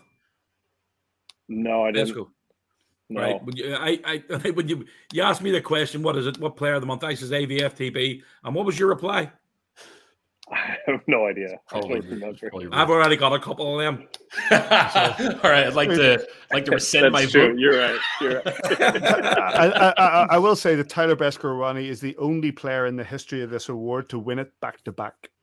Oh, nice stat. He's the only one to win it back to back, back to back months. Am, Patrick am I right in saying, for. Paddy, if he won it this month, he would be the first four-time winner? He would be. I- yes. Come on, folks. You know it makes sense. Vote 34. So, uh, so I'll, rather, rather than voting for yourself, Tyler, which you are more than uh, able to do, who is you, who would your vote from the other three go to? I would have to go Ben Lake. Um, the the amount of stuff that he does to get the team going, uh, you, you know, it, whether it's getting to the net or going through a body or uh, smart changes or killing penalties, you know, he's he's uh, he's really a game changer for us. He has been this entire month, and I I think I told that to to Kiefer this past week actually uh, how much of a, a game changer he actually is, and and how he's able to get the momentum for us every shift that he's on the ice. And so, uh, yeah, I'd have to go Ben Lake on that one. Come on, Smith.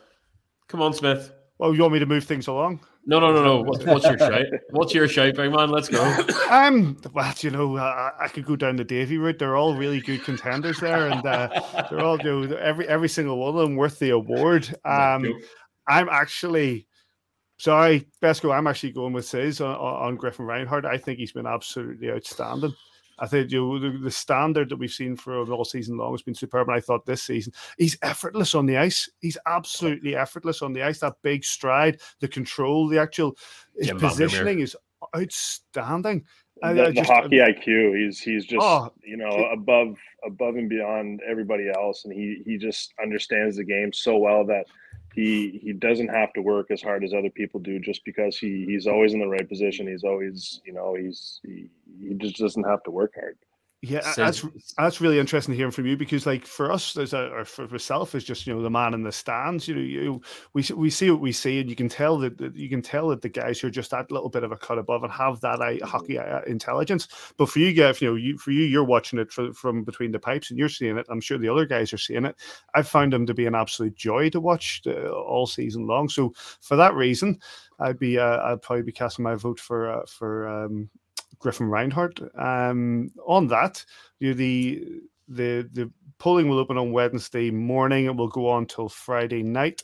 Uh, and we will hopefully be passing the award on to one of these four gentlemen after one of the games against the Cardiff Devils this weekend. Um, Tyler, listen, thank you very much. We put you on the Yep. spot there, but we quite enjoyed it. Um, thanks for thanks very much as always for for, for, for joining us, and um, good luck this weekend. Not a problem. Always a pleasure, Foz. Cheers, Besco. Cheers, All right, Besco. cheers, cheers. Take care. Big thanks to Tyler Besker, and I always good crack. Always He's good class. having- top, oh, top lad to have on, top lad to have on. And yes, we say the big thanks to fonaCAB for sponsoring the award, the Player of the Month award. You can vote for it all week long, uh, and the uh, the polling will close on Friday night, and the award will be given out on Saturday.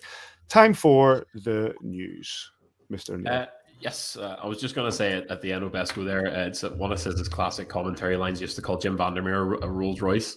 And uh, there was a, a, a play where Griff was on the back check down towards the uh, East End on Sunday afternoon, Sunday evening, and I could uh, just look like Jim Vandermeer, that hockey IQ, the positional awareness, and just how effortless he looks on his feet. Um, so there is a big shout for Griffin Reinhart for Player of the Month. He's uh, he's, he's been unreal. If, if you, I know exactly what play you're talking about because. the guy he was skating against was Marsh. His feet were going 10 to a dozen. Yeah, yeah. Griff, Griff made left corner. strides through center ice. took over, overtook him. Uh, there, there's another one, and I think it might be Coop's hat trick goal, where he kind of tries Jumps to cut out in front of Besco, kind of mishandles the puck, uses his big long reach to go round the other side of the player, and then goes full length of the ice, round behind the, the net. There's a bit of a breakdown in the play, and it comes scooting across the ice, and he's just in the perfect position to keep the play alive. Feeds in, and, and Coop's hat trick goal doesn't happen without Griffin Reinhart, Absolutely, he is. He's a pleasure. We we've been very, very blessed with in the last, let's just even say, ten years with the likes of Alfie and Vandy. And right, go says, for you.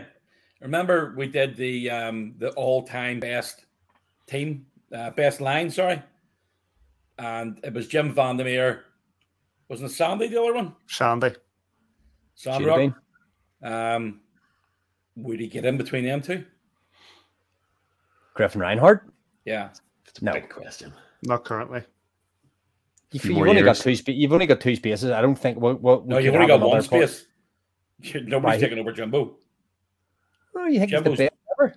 I would have went the other way. I think the the, no. the player who would have been Sandy's brilliant. Don't get me wrong. Sandy's brilliant let's, player. Let's let's reprise that starting six maybe in the summer or something we'll because that's summer. yeah yeah that's yeah. what I'm gonna say.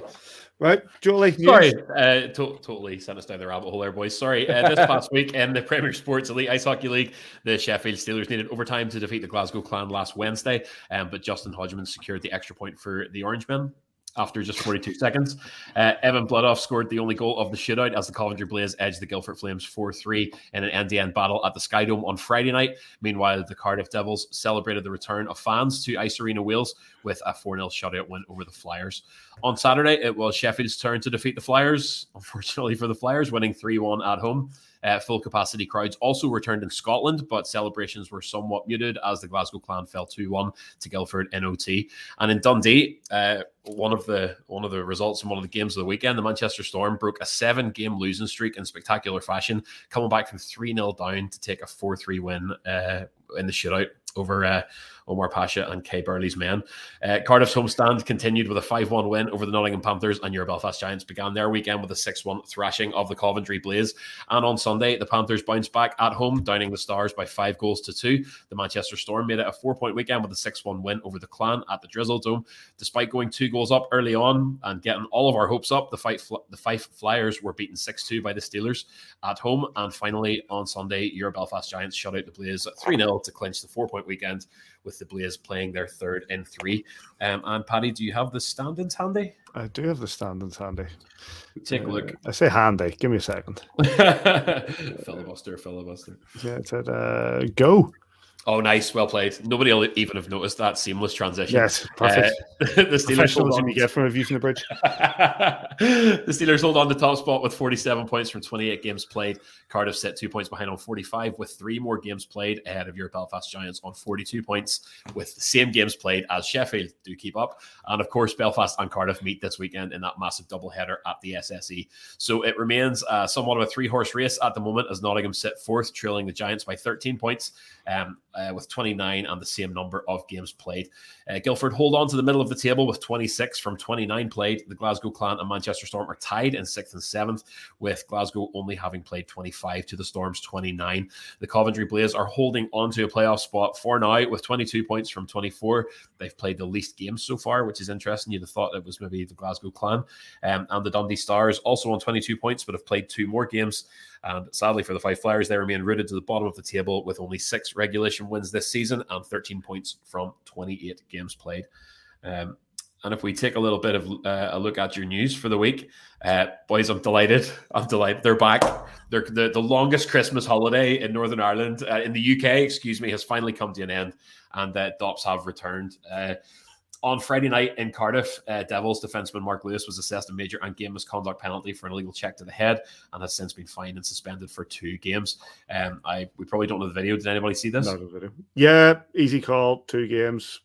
Yeah, it's a pretty horrible hit. Uh, Fife's Michael McNicholas plays the puck off the sidewall in the offensive zone. Louis drops his left shoulder and makes a, a hit where the principal contact point of contact, excuse me, is the side of the head. There's a real sort of danger there, you know, in terms of concussions, the violence with which the side of the head hit like that can come in on. Uh, Dop said that while McNicholas is eligible to be hit on this play, the onus is on Louis to do so in a manner that ensures the primary point of contact and force goes through the core. Um, it's important to note that his head contact is avoidable. There's no sudden change of movement uh, or change in head or body position. DOPS also notes that Louis is a repeat offender, having already been fined and suspended this season. And I took a look, it was a one game for boarding back in November.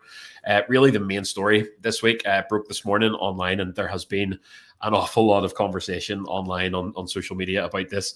Uh, following agreement between all 10 EIHL teams, it's been decided to extend the 21 22 Premier Sports Elite League season by one week to allow for all postponed games to be played and completed, meaning the season now ends on the weekend of the 16th, 17th of April, with the playoff finals weekend moved to 30th of April to the 1st of May. Um, we'll, we'll have a chat about this if you don't mind, boys. But just some some detail from from the story. Some 30 games were postponed from mid December onwards, with nine of the 10 teams entering EIHL's COVID 19 pro- protocol. Uh, league chairman Tony Smith said the league title and qualifying for the playoffs have always been the most exciting part of our season. So we wanted to ensure that we had the fairest way of poss- possible of deciding those. As 10 teams, we agreed it's only right to ensure that each team plays a full 54 game season in order to determine final league and playoff places. Adding an extra week onto the season ensures we can play all games, give us an extra space to rearrange fixtures without teams needing to play even heavier schedules. Um, so there are two outstanding games between Manchester and Sheffield still to be confirmed. Everything else is set. The Belfast Giants themselves have had four home games rescheduled with the addition of a new away date to Dundee on the 11th of February, as you mentioned earlier in the show, making that Scottish doubleheader a Scottish triple header. What's the consensus uh, around the Horn Boys? Is this a good move? I, first of all, I'd like to say that the addition of an additional Dundee game made me howl with laughter. yeah, like the one team that we don't need to play an additional game when people think, "What another Dundee game?" all in all, I, I, have had a bit of a, I've had a you know uh, discussions with, I've had a few NIHL people come at me as well saying, you know, this is brings the playoffs in line with their weekend in Coventry and how blah blah blah blah blah and how they're annoyed at that. The, the crossover between the amount of fans that might potentially go to both is pretty small, and the fact that two-way players will probably play for their NIHL teams in that playoffs rather than playing the elite league because you know it, we would see I, I, would expect them to be being Coventry rather than Nottingham that weekend. From the league's point of view, it's a no-brainer. The, the contingency is there to do it. They have to do it. I'd rather, I'd much rather do it than have some sort of convoluted percentage decision on a league title or this, that, and the other. Player welfare is a factor here, and trying to you know push out the games rather than to have like like we have we where we got we were talking there four games and four games in five days. If some teams may have to do that more often, if you try to condense or try to force those games into that short period of time. Um, and but from a personal point of view, it'll be the first time I'll have not attended playoffs since 2003, and that makes me sad. But uh, I've got I've got other things um, already planned for that weekend, unfortunately. But that's just the way life is. It's the right decision from the league, who this season, uh, given the flux that has happened, that was flux that has happened this season with with the fixture list, they've had to deal with a lot. And personally, they come in for a lot of grief but personally, I think they've dealt with it very, very well. This is a decision that had to be made, and I think they've done it well. Davey says. It's it's almost like Paddy Paddy said it. It's it's it's pretty much no brainer because 12 and a half weeks to that that May Day weekend, you, you've just had the table up there. Coventry have 30 games. There's teams that have a, a Challenge Cup semi final. One of those teams will have a, a well, two of those teams will have a final to play. Playoff quarterfinal weekend and then two games in the weekend. You know, teams 30 to 35 games still to play for some teams in 12 weeks is still some amount of hockey to be played. So, you know, player player safety, player welfare has to be considered. And if it means knocking it back a weekend, the May Day weekend, well, man, so be it. It, it, it, it does, I suppose, factor in a lot of British players will have a truncated time before they go to GB for the Worlds as well. So that does fa- have to be factored in. But they get the Monday off, the, the meet up on the Tuesday. Like, oh, so so no No, I mean, I, I, first of all, I just want to touch on what something like Paddy said. You know, he's not going to be there for the first time since 2003. There's going to be some happy people about that. Um, the amount of the amount of trolling he there's the amount of trolling that he does in bunkers is unbelievable. So there's going to be one or two happy fans going, "Happy days! I'm definitely going to the playoffs." However, um, I think Paddy pointed out very, very clearly, and I absolutely agree with everything he said. So uh, yeah, every last point that he brought up, it's, it's all about the player safety and the player welfare. Um, but the league, I think, have made a really strong decision in this, and I know that there's some people who have already paid for flights and people have paid for uh, accommodation, which hopefully they'll be able to switch around. Um, and you know what? It's a bank holiday weekend, which means the hotels are probably more more expensive. Uh, but again, I, I think the league need commending on this. I think it's they don't get everything right, as Paddy says, uh, but I think they've got in all fairness, I think they've got the majority of things right this season. I think they've there's been a big improvement in the way decisions are being made. So, um, yeah, big pat on the back to uh, everybody involved just on on some of that some of the comments you've seen on social media and some of the uproar and i totally understand like i you know i live in manchester it's it, it's a train or a drive from here you know it's you know the, the the movement of a week the reason i'm not going is because i have something else that weekend but the movement of a week would not affect me a great deal i would just move it out a week for mm-hmm. people coming from belfast that is a big deal there are flights been yeah. booked there are hotels been booked that may or may not be able to change and if they are able to change them there is going to be no doubt an increased cost because it is a bank bank holiday weekend. But but some of the people's reaction and some people's reaction have been like as if the league have done this on purpose, like to be oh yeah. no, the fire is ridiculous. The, the, league do not want to do this. This is not what they wanted. They wanted to have it as normal the weekend before, the weekend that was planned. It has to be this weekend for quite obvious reasons. And it is unfortunate for the, those people who are going to incur, well, you can incur increased costs if you choose to go. The tickets have not went on sale yet. You know, you, you could if the tickets were on sale, I think there's a case to say, well, they shouldn't have sold tickets if it was going to move. The tickets haven't been on sale yet, so your decision is whether you go or you cancel. I think you know it's whether you move or you cancel, and if it's too expensive for you, that is just unfortunate, and I'm sorry for that. But I'm sure the league are sorry sorry for that but that's just the way life is at the minute. Things things are going to be moving about, and hopefully next season we have a more solid season. Yeah, I mean, probably you, you, you flip that over regarding the expense of the teams as well. Mm-hmm. I know there's players who have already had when they when they basically fly in in late August, early September. Well, tracks it was a wee bit later this year, but when they fly in the start of September, they already have their return flight booked. So I would say there's probably a, quite a lot of the teams have already had flights booked for that week to fly back. So they're going to have them. If they can't change that, well, if they can change it, it's going to be a, another fee on top of that. Um, and it's as I say, there's there's all these different things that come into it. But in my opinion, I think the league's made the correct decision. Um, and uh, you know, look forward to being in Nottingham and end of uh, end of uh, April. Going to miss me, man, aren't you? Going to miss me. The, I, I will miss you because we always raise a wee glass to everybody. You know, unfortunately, people are no longer with us. So um, but you know, my, my head might be a little less fuzzy um, on, the, on the on the Saturday morning or the Sunday morning, which is great. So it's another AVFTB exclusive. The 21-22 EIHL playoffs are confirmed. Patrick Smith free. Everybody enjoy that. Uh, last thing to mention, Paddy, uh, your Premier Sports TV game of the week is this Saturday as the Nottingham Panthers host the Glasgow Clan at 7 p.m. Nobody here cares because we're playing Cardiff. but all the best with it. Thanks very much, Joel, for the news. Um, yes, we are playing Cardiff, and just we got those two games, Friday and Saturday, both at seven pm, both at the SSE Arena as Cardiff come in for their th- second and third fixture of the season here in or there in Belfast. Um, you can get get yourself down to the SSE Arena on Friday or Saturday at seven pm, and if you can't, Mister Mr. Kitchen will be taking you through the games on Giants TV. Obviously, we don't, you know, I'm trying to sort of breeze past this because we don't normally talk about these games now. I try to, but these are quite big games, Davey. They are. Look at the smile. Wait, Look at the smile. He knows what he's at. we are um, one and three against the Devils this season. We need to make it three and three. It's as simple as that. Nothing else to say. Simon, we, the point was mentioned earlier on about how we knew it is sort of holding your home form. It's just what he said. Okay, Joe. Joel, do you have anything to add, or I'm just going to read out the fixtures again? We're going to move on to any other business. I think the boys have made some great points there, Paddy. Okay, thanks, lads. Thanks, lad. That's again another example of the fantastic professionalism you get from here on a view from the bridge. Those games Friday and Saturday, 7 p.m. against the Cardiff Devils, uh, SSE Arena. You should be there, and if you can't be there, like I can't be there, you'll be following with Simon on uh, on Giants TV. Any other business, boys?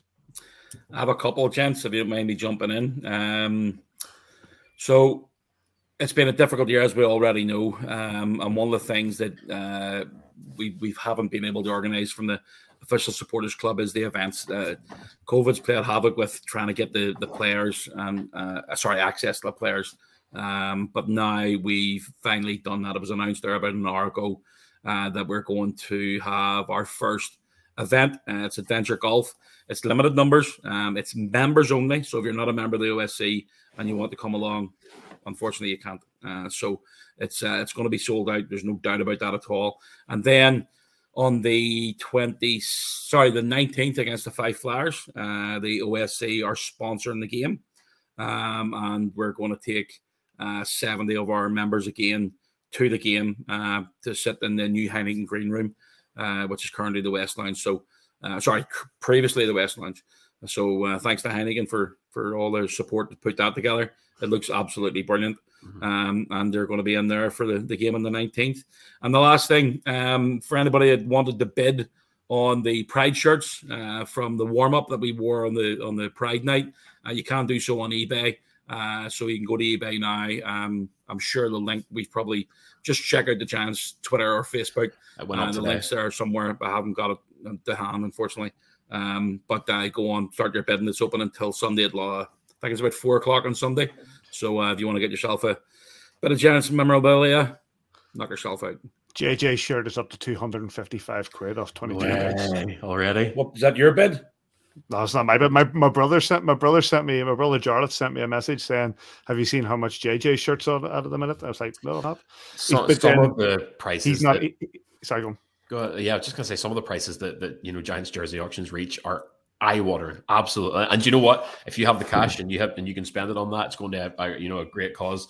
Obviously, it's it's a uh, you know it's going to a great cause, especially with it being the Pride jersey, and and other times it goes to help the club or charities or whatever. But I can never get over some of the prices those jerseys reach. What you should do is just do what David Majemski does: keep an eye on who gets them, and then offer them a cheaper deal after they've bought it. Do you know what I've You- got? You do. Davey, do you know what I've got, Davey? You always come up with these ideas, and I have. Davey, talk. I'm back in a second. Okay. I'm look- Davey, well, I talk. I talk about the uh, the Rainer Razor then while the guys are while while says his way doing whatever he's doing there. www.justgiving.com forward slash Rainer Razor if you want to throw a few quid in there or if you want to settle up whatever your current uh, total is. It's up to about fifteen hundred quid at the minute. I know different people are going to play pay different ways. I've seen the gem on the shoulders are. I'm already getting I- I- excited. I was sis. about to run upstairs it's and get old. mine. It's old and it's beautiful, David. Oh, it's old and it's beautiful. Its colors they are fine. Turn it round, turn it round. Ryan, what's what's the name? Nothing on it. Oh, it's blank. Blank. Oh, oh, it's- oh, oh, oh. It's Mark Oh. Kaplan, 37, all signed. Right. Phil David, I'll be the whole right back. team. I'm coming back. It's fully signed by the whole team. It's the first season shirt by Mark Cavallin. Pat, Paddy's Um, got a cavi shirt. I'm sure he's a way to get it here. So um, I'm quite happy to throw that in for whatever we do, whether it's a raffle or you want to do a, a prize to put it all together to uh, to put it into the Rainer Razor um, for the end of the That's season for Action Mental Health. Knock yourself out of it. Yeah, It's been down up the stairs. And do you know what else? If he's away, I'll be back in a second. right, Joel, let's talk. So the Rainer Razor forward slash Rainer Razor, and if you want to get involved, you just want to throw a few pound in that, that's great as well. But um, anything from you, Joel? I was actually just going to say I, I, I didn't get a chance to say it earlier, but uh, your uh, your breakdown was, was absolutely brilliant. It's something that it. yeah, it's something that you, you, you can hold on a sec. Hold on a second, Smith. Uh, you, you left us alone. It's me and Davey's show now. Um, just going to say, you know, uh, the casual hockey fan, right? Whenever you start coming to games, uh, you're drawn in by the action and the chaos, and, and to, to maybe the untrained eye, it does just seem like sort of players chasing chaos. See, whenever you get the opportunity to break something down like that, not only that uh, the, the Giants had noticed that Coventry had stacked on that far side, even right down to uh, Piccinich taking off, turning on the Jets as soon as he sees the puck leave uh, Vitus's hands. Uh, the fact that uh, who takes that draw? Scott Cons. The fact that Cons is obviously going to win that draw to push it forward because he knows that picks away to the races and that they've got that right flank completely clear. I'm just saying for, for any of the casual fan who's getting into it, and maybe you're listening to the show and maybe it's your first couple of seasons or whatever else, and it's a process I'm still very much going through, and I, that's why I really enjoy these kinds of breakdowns. But scratch the surface of hockey as a sport and the appreciation that you find for it beyond the initial excitement of going to a Giants game, the appreciation you find for just understanding what what's happening whenever moments like that happen. Um, it just it makes it just one of the best games in the world.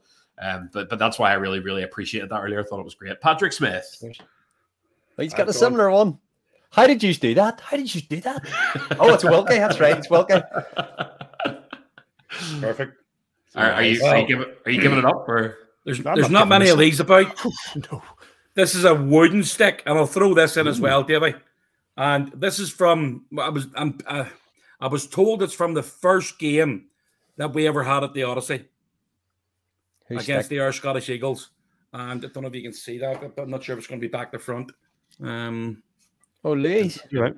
Kevin. Kevin Riehl, left-handed, left-handed stick, Coho 2265. Beauty. So we'll put those, we'll get those up for some to raise money for the Action Mental Health. Oh, here we go. What have we got now? We Trump, you playing? I, you did, I playing didn't know we top were doing show and tell, boys. We're playing hockey top trumps. I've got I have got, I have got here something. Let me see this here. Let me see this. Let me see this for I class. love how the show just goes to absolute hell at the end now, and I'm really, really here for it. I love it. I have to thank Aaron Stewart for this because I've got Paxton Schulte's shirt from the opening Love night. orange shirt. Love and orange just, shirt. Top just to go with just to go with it. Top guy. An opening night The first pro- program. The first ever program A ticket stub from the first game. Oh, that's Wow. class. Class. Oh, So, Paddy, uh, come on. Are we going to do this for a couple of minutes? We're yeah, gonna we're going this? two hours here. We should we should uh, hit a point in the show where we can tell people it's okay to switch off now because they're just not going to miss anything, and then we can just chat on. Uh, here we go. Got like loads of programs here. Also, Vipers programs. Oh man, I was in my room space the other day, and I'm not joking when I say this. Whole I've stingrays got away. I've got a programs you couldn't lift the boxes off. 10, 12 years worth Well, of every this single is gone now. home and away program. All right, I'm going, I'm going, I'm going. Belfast Giants, Belfast Giants versus London Racers, and in the corner, if I love it, I love doing, I love doing this. In the corner, it says, Guess who's back? "Guess who's back?" and it's Sean Barons. Guess who's back? Tell you, and who's that? Who's that? Who's that? Who's that young man? Oh, is that a young Todd Kelman? That's a young Todd Kelman. Look at that. Back from whenever I liked him. Look at that. But uh, do you know what? I'm I'm with I'm with Davey in this. I love I love a bit of uh, nostalgia going. That's why I have all these programs on my on my on my bookshelf. You like this Joel? Sean Yeah, Skeeter. let's, uh, let's Sean- let's just let this run. Let's just keep going. Sean here. Skihar, here we go. Is it Sean Skeeter? Oh, oh, oh, oh, oh. This is Uh, big reveal. fantastic for those Oh, who listen to right. the audio podcast. By the way, this is great on. content. Davey, Yeah, Davey's just if you're, if you're listening. I, I recommend going to the podcast. Sorry, going to the video in and around one hour thirty. That's Yeah. it. Go to Fight strap, YouTube, fight strap signed. Is the the, the, the, the Stevie Robinson signature or the uh, the, ori- the real one? No signed by Jason Taff-Ellery. oh, just, just uh, even even more valuable. Wouldn't let players sign shirts? What's it? Oh, Says sick Trump, everybody. Says and, and this is where it ends. game. It ends. Game It over. ends. Game It over ends. first. Castlereagh Knights. You say that. Night's first program, You first say, game. you say that. You're for a minute not there. really are- You're watching a View from the Bridge official podcast of the Belfast Giants. If you're listening think- to a view from the bridge, sorry. The um uh, those on YouTube, I, I did do the Derek Wilkinson shirt. That's the Derek Wilkinson bobblehead behind me as well. It was uh, from his um Charlotte Checkers days. descended into absolute anarchy. Play playoffs 2010-11. How have we got here? Um, Friendship Four. Very This good. the 2015 first Friendship Four. Uh, what else have I got to hand? Anything else? I've just got a million lanyards. You know the way the Oh, yes. lanyard collection just starts getting up? It's just a billion lanyards. That's all I've got to show you. From sport, from football, from hockey. I have a lanyard somewhere, Joel, signed by Eminem. Hey, Evan, was that from uh? Washington. No, no, from Oxygen. I remember you Um, driving or something. 2010, 2011. Um, I was working down at Oxygen for event control, and um, I've got it somewhere in the house. Like Look at this. Jasmine had it at one point, um, but God knows where she put it. It's lying here somewhere. right, is there any chance we're getting bored now? Oh, here we go. Right, I'm back. That- I know what that is. I know what that is, David. Oh, it's the Simon. Is it a Simon Kitchen Flip it. Flip it. number sixteen? Oh yes, there it is. Boys. Newcastle Ray Knights. Hockey That's really royalty. nice. That's my pride of my collection. That one. And that is that's. I think I, th- I don't think there's any trump in that. A Simon Kitchen. Is it signed? There's a lot of blood on it, but it wasn't Not from when mine. was playing no, it's not yours. Wasn't my blood, mate. Of course not. Uh, I dear. re- Ah, okay, I'd go into the story, but Right, Neil Russell doesn't like me telling it. so, any any other business, gentlemen? No. I'm just going to fin- I'm going to finish off with one more, which is a, a big shout out to Mick Devaney because he was one we come back with this week, giving blood as part of the Bleed Teal 100. Need to we're going to sort this out and sort of. I know a lot of people gave blood, and we we talked a lot about what what we're going to do in return, and it's something we're, we are going to organize. Um, it is something you can still get involved in. Uh, you get yourself down, giving blood. You by one pint of blood will help three people, and it's uh, it's a magnificent and easy thing for you to do. Very very straightforward. Go to your local blood donation; they'll take you through it. It is painless. It is fantastic, and is it is something that you know, especially at these times where we're coming out of a pandemic. Sorry, hopefully, touch wood, coming out of a pandemic and trying to get back to some level of normality. It is something that uh, if you have the time, if you have the ability, please, please, please do go and give some blood. Um, are we all done? yeah, I think we're done. There's no other pieces of, of nostalgia that people want to get stuck into here, no? Ah, there's loads, but let's just. Is that- we'll wrap it up. Two games this weekend on Friday and Saturday against the Cardiff Devils. Uh, 7 p.m. Uh, on both days. Get down to the SSE Arena for those two games. And if you can't, Mr. Kitchen will take you through it on Giants TV. Big thanks to uh, DeLonger, the Hookie, and the JJ for, and big thanks to Simon for popping down and getting those um, interviews. Huge thanks to Tyler Beskorowany for his time and answering questions on the fan agenda. Um, big thanks to Joel for the news. Big thanks to Davey for the videos and analysis. Um, player of the month is will now be open. Get your votes in for Ben Lake, uh, Ben Lake, Mark Cooper, Griffin Reinhart, or Tyler Beskorowany. It'll be open until Friday, and hopefully we'll be able to give the award out this weekend. At AVFTB on Twitter, on Facebook, on YouTube, on all your podcast clients, kingdomofthegiants.com, and everywhere else. Thank you, gentlemen. Good to see you. Good Thanks, to have a chat with us. Good to reminisce. And uh, wherever you are this weekend, we hope you enjoy your hockey. We'll catch you here next time on a view from the bridge. Fuck Pesco. Sports Social Podcast Network.